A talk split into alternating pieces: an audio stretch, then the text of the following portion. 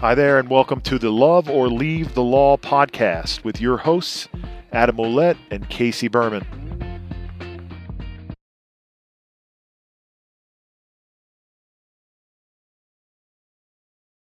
This is great. So I want to get into your unique genius, how you just love what you're doing now. Right before we get there, though, take us kind of quickly for the next steps of the path there. Um, what sort of fear, when you realize this isn't for me, what fears and doubts, confusions did you have about about where you were, excuse me, and possibly leaving? And then how did you take the courage to to start moving, start moving out? Um, so one thing I did was I had the opportunity opportunity to do a trial externship while I was still at the firm. Right. So I did that for a couple months and I and I actually hated that even more. I was like, okay, I'm definitely not cut out to be a prosecutor. I remember that. That's right. And so I came back to the firm. I was like, okay, this is actually not that bad. I have more confidence now that um, that I like what I'm doing a little bit more. So um, I think it's great to seek out any opportunities you can find to test out the waters in different right. aspects.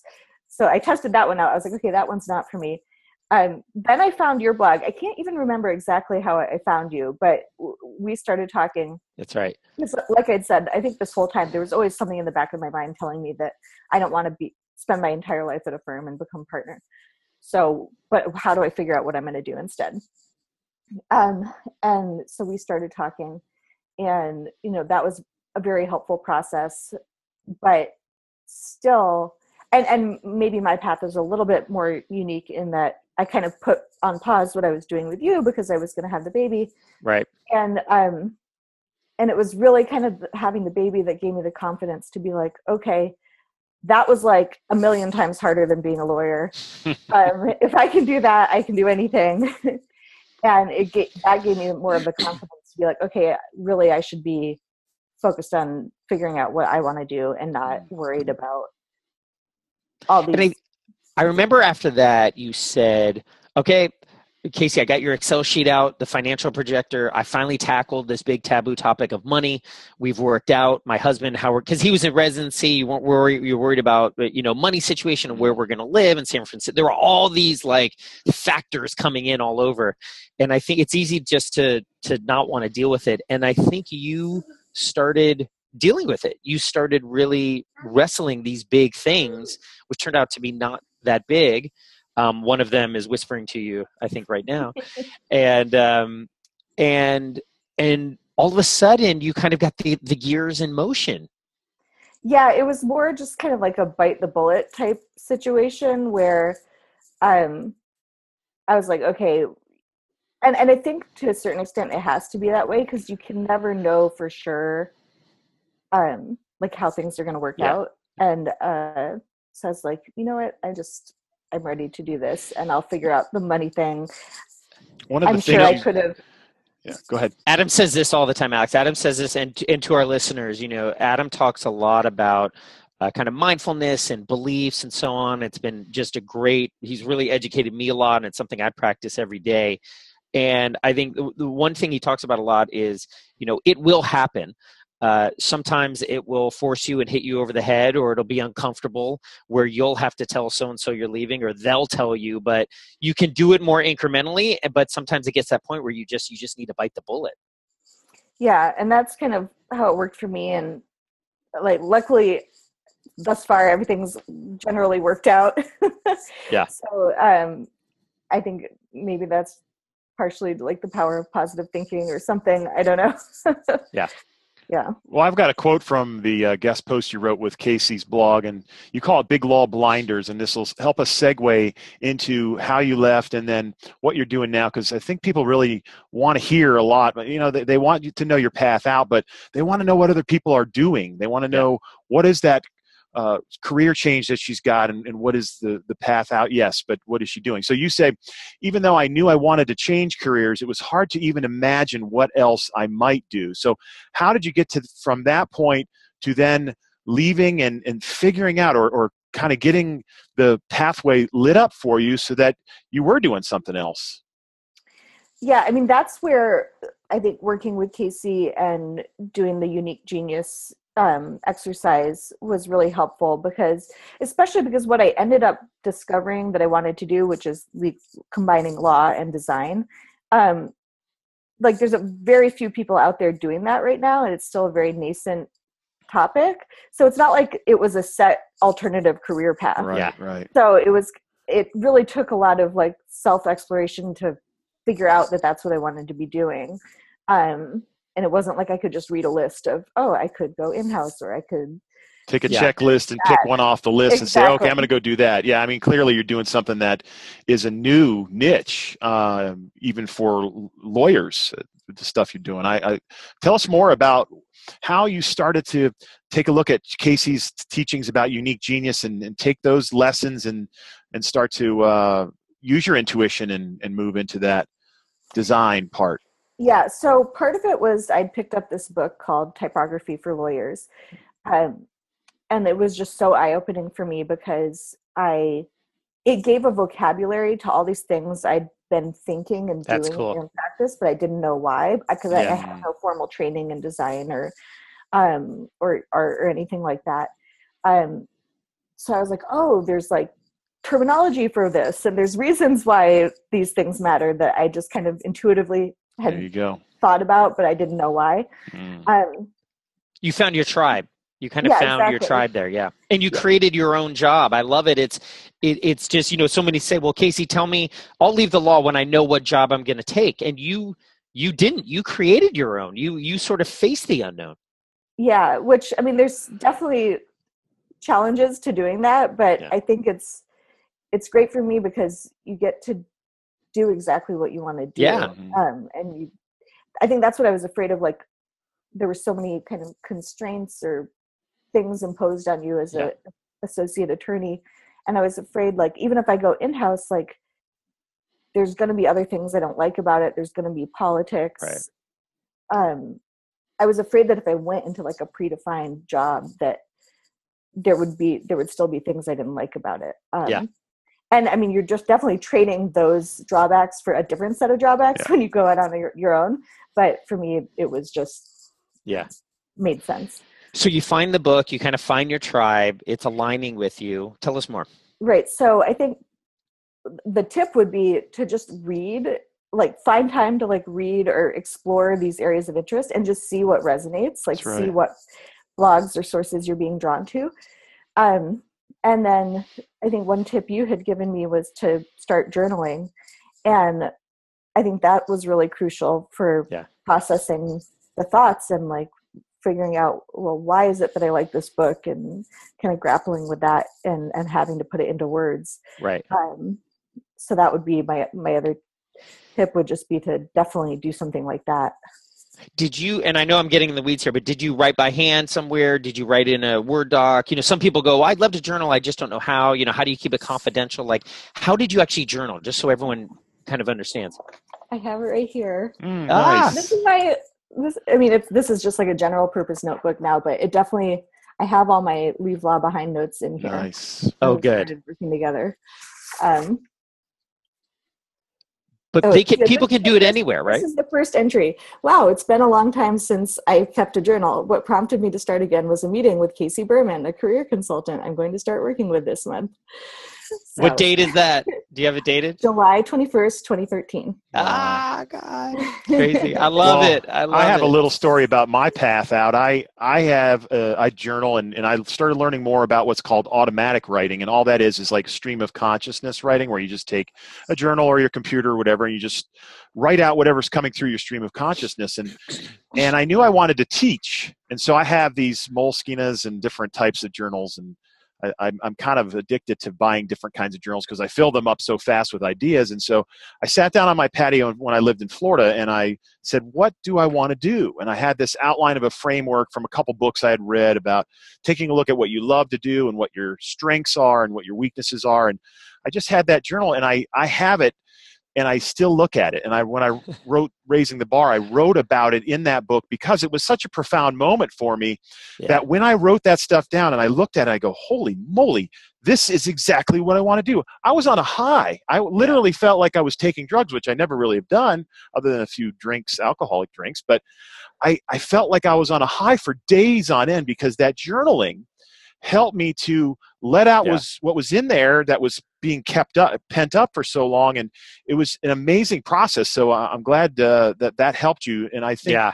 people listening to this need to go out and get themselves a journal and or just take your computer and open a notes program open word and start to write because it Yeah. allows you to like uncork this uh, creativity in you that you had no idea was there and, and ideas come out and i i can't stop writing ideas now once they start to flow they just don't stop which Yeah. is an amazing thing so Yeah. So, yeah. So when I did that, I was doing it by hand. But something I just recently restarted was um, doing this thing called 750words.com. mm, Uh, Have you guys heard of that? yeah Uh, No.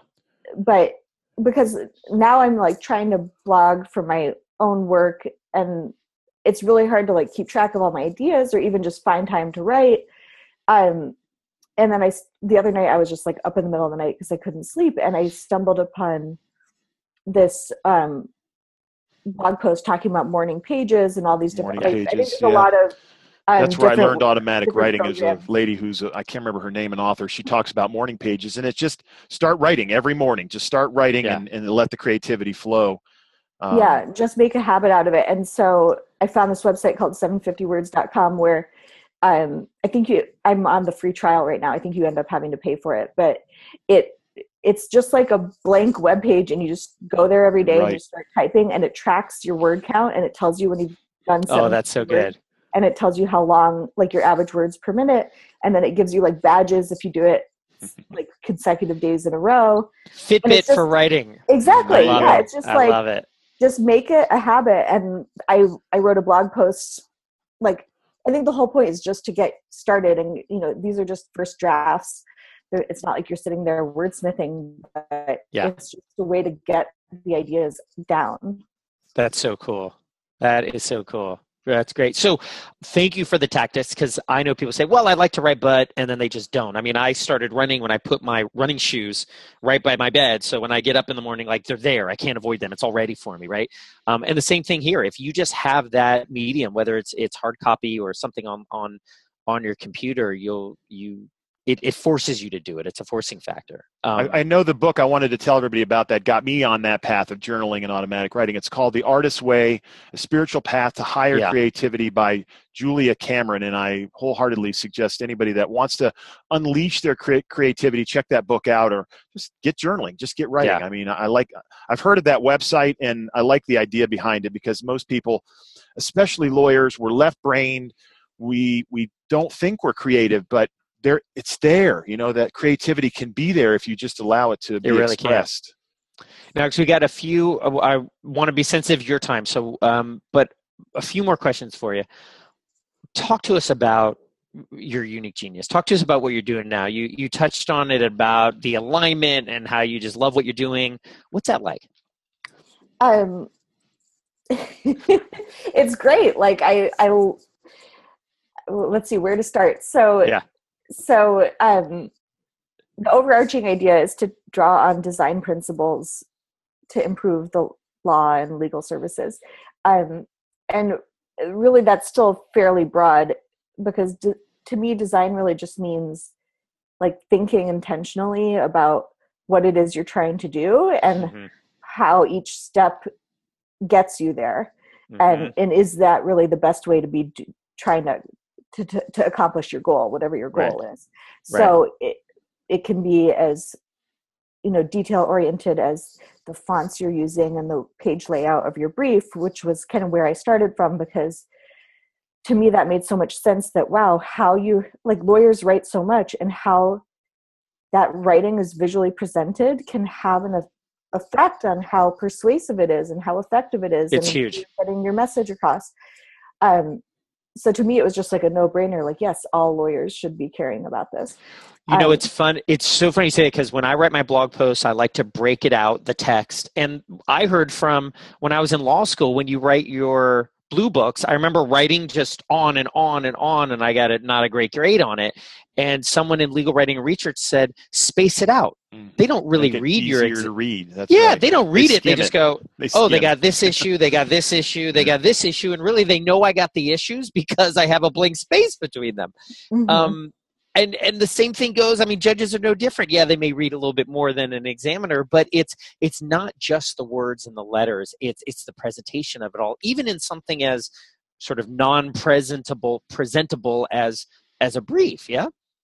yeah so it and it all goes back to like thinking about what what it is you're actually trying to say and Yeah. then questioning whether what you're saying and writing is actually conveying that So cool. idea so um, that was kind of my starting point and then from there i started learning about visual communication and how lawyers could use more um, graphics and illustrations and um, and visual elements to That's right. support their work um, and the really interesting thing is that there's I mean, that's such a fascinating area to me because there's actually a lot of studies that show how using visuals can have a negative uh, impact be. um, yeah. in terms of you know jurors can get biased and be more likely to convict just because a photo was shown Right. regardless even if it's a neutral photo Right. Mm. or even like they've shown like the mention of the word neuroscience raises conviction rates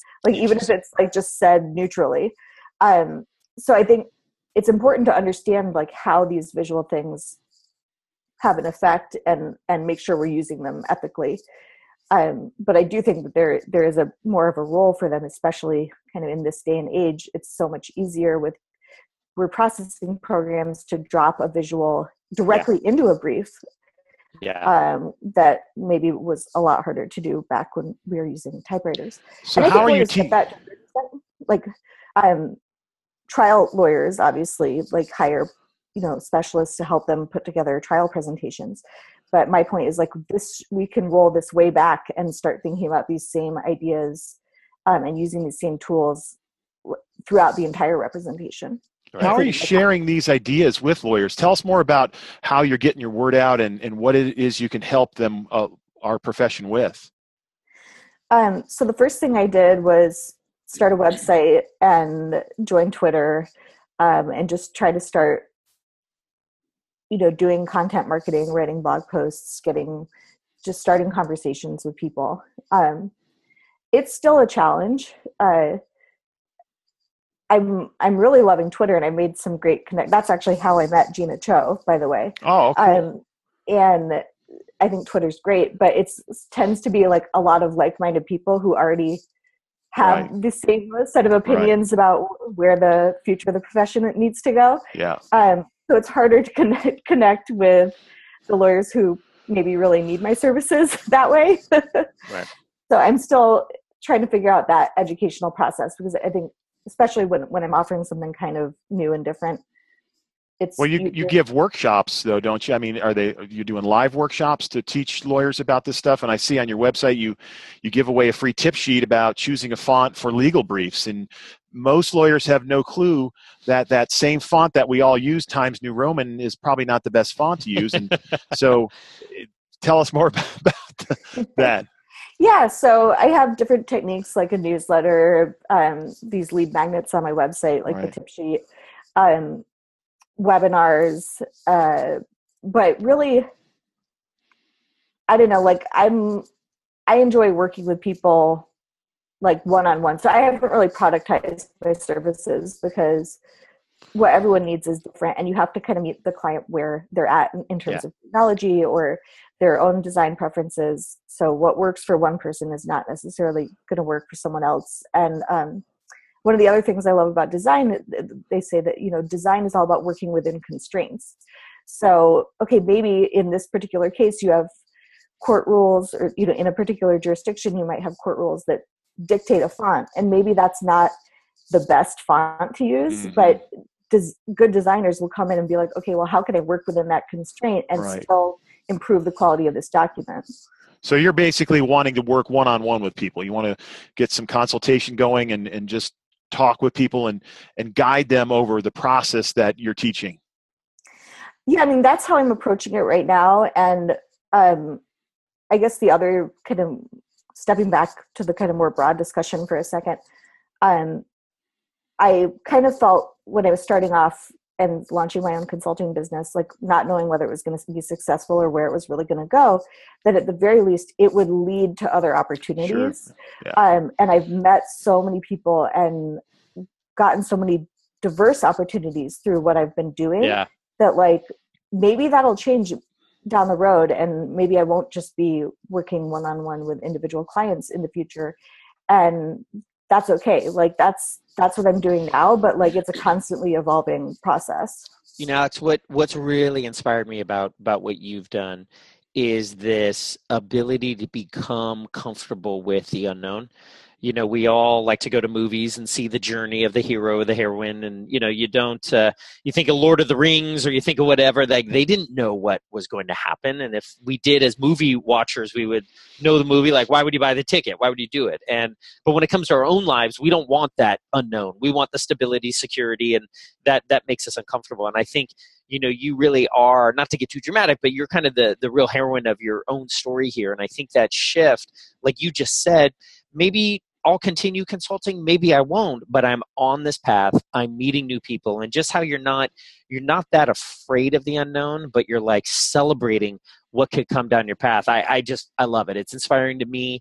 And I think it's something that is a major shift. I know that you've made others who've left the law, they've made it. And it's one of the, the main stumbling blocks to people who are trying to leave law.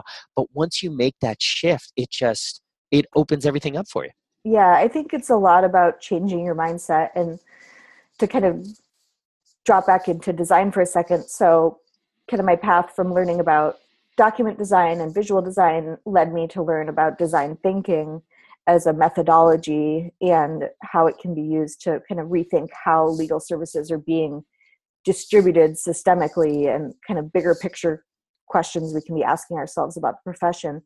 And um, th- one of the things I love about design thinking is that it's really as much about cultivating the right mindset to tackle these problems as it yeah. is about following a certain process.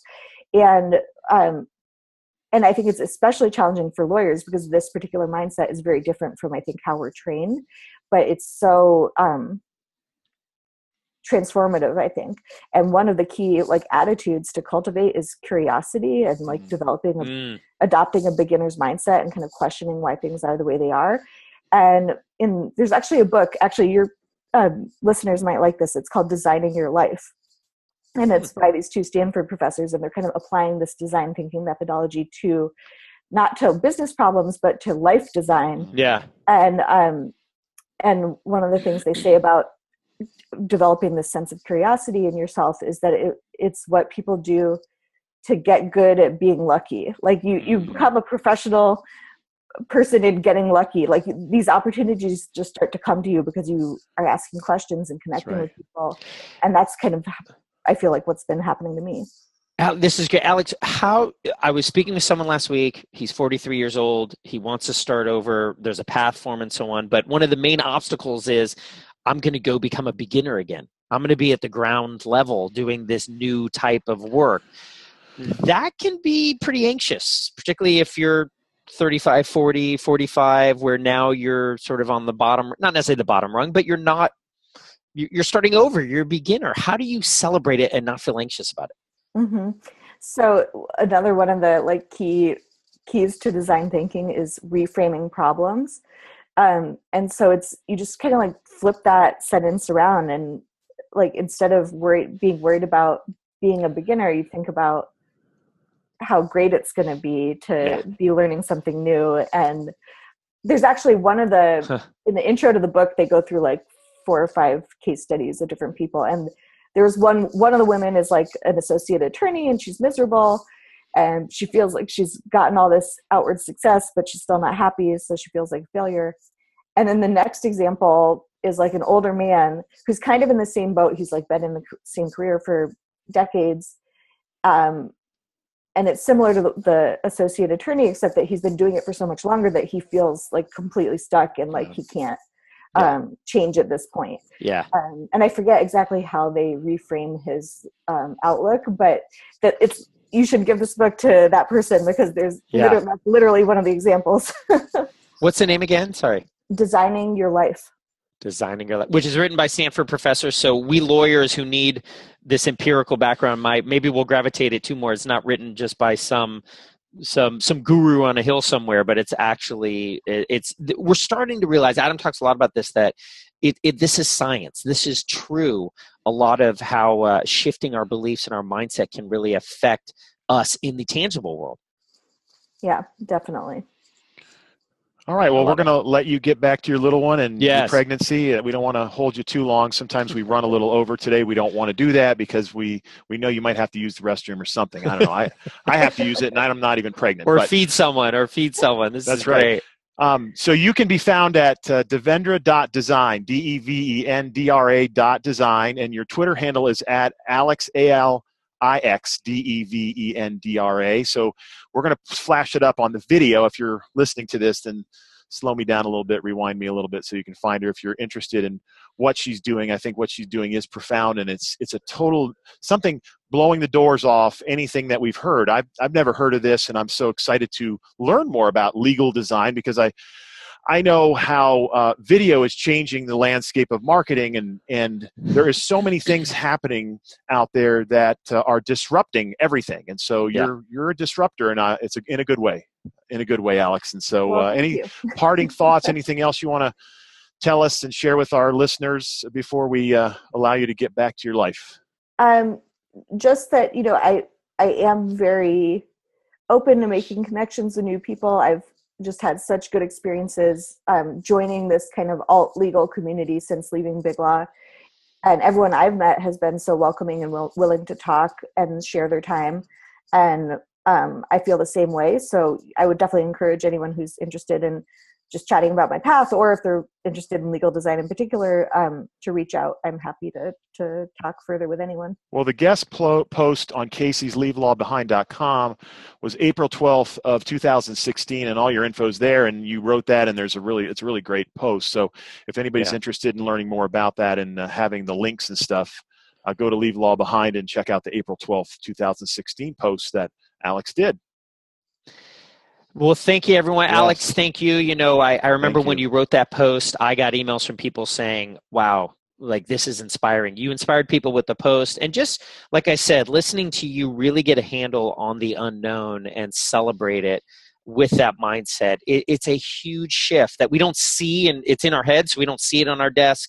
It's not something we can hold, but it really is the informs everything that we do. And so I'm um, you know, we do this podcast because we love doing it. You do the design because you love doing it, and I just it's it's so great when we all get together here and and really do things that that align with us, that that come from us naturally. So um, it, it's great to be inspired uh, by by seeing what you're doing. This is great. Thank you. Well, thank you. Yeah, and to echo, I think something you said when we were working on the unique genius, you know, it's can be really hard to see those things that come naturally to you because it's just so effortless and natural that you don't even think about it.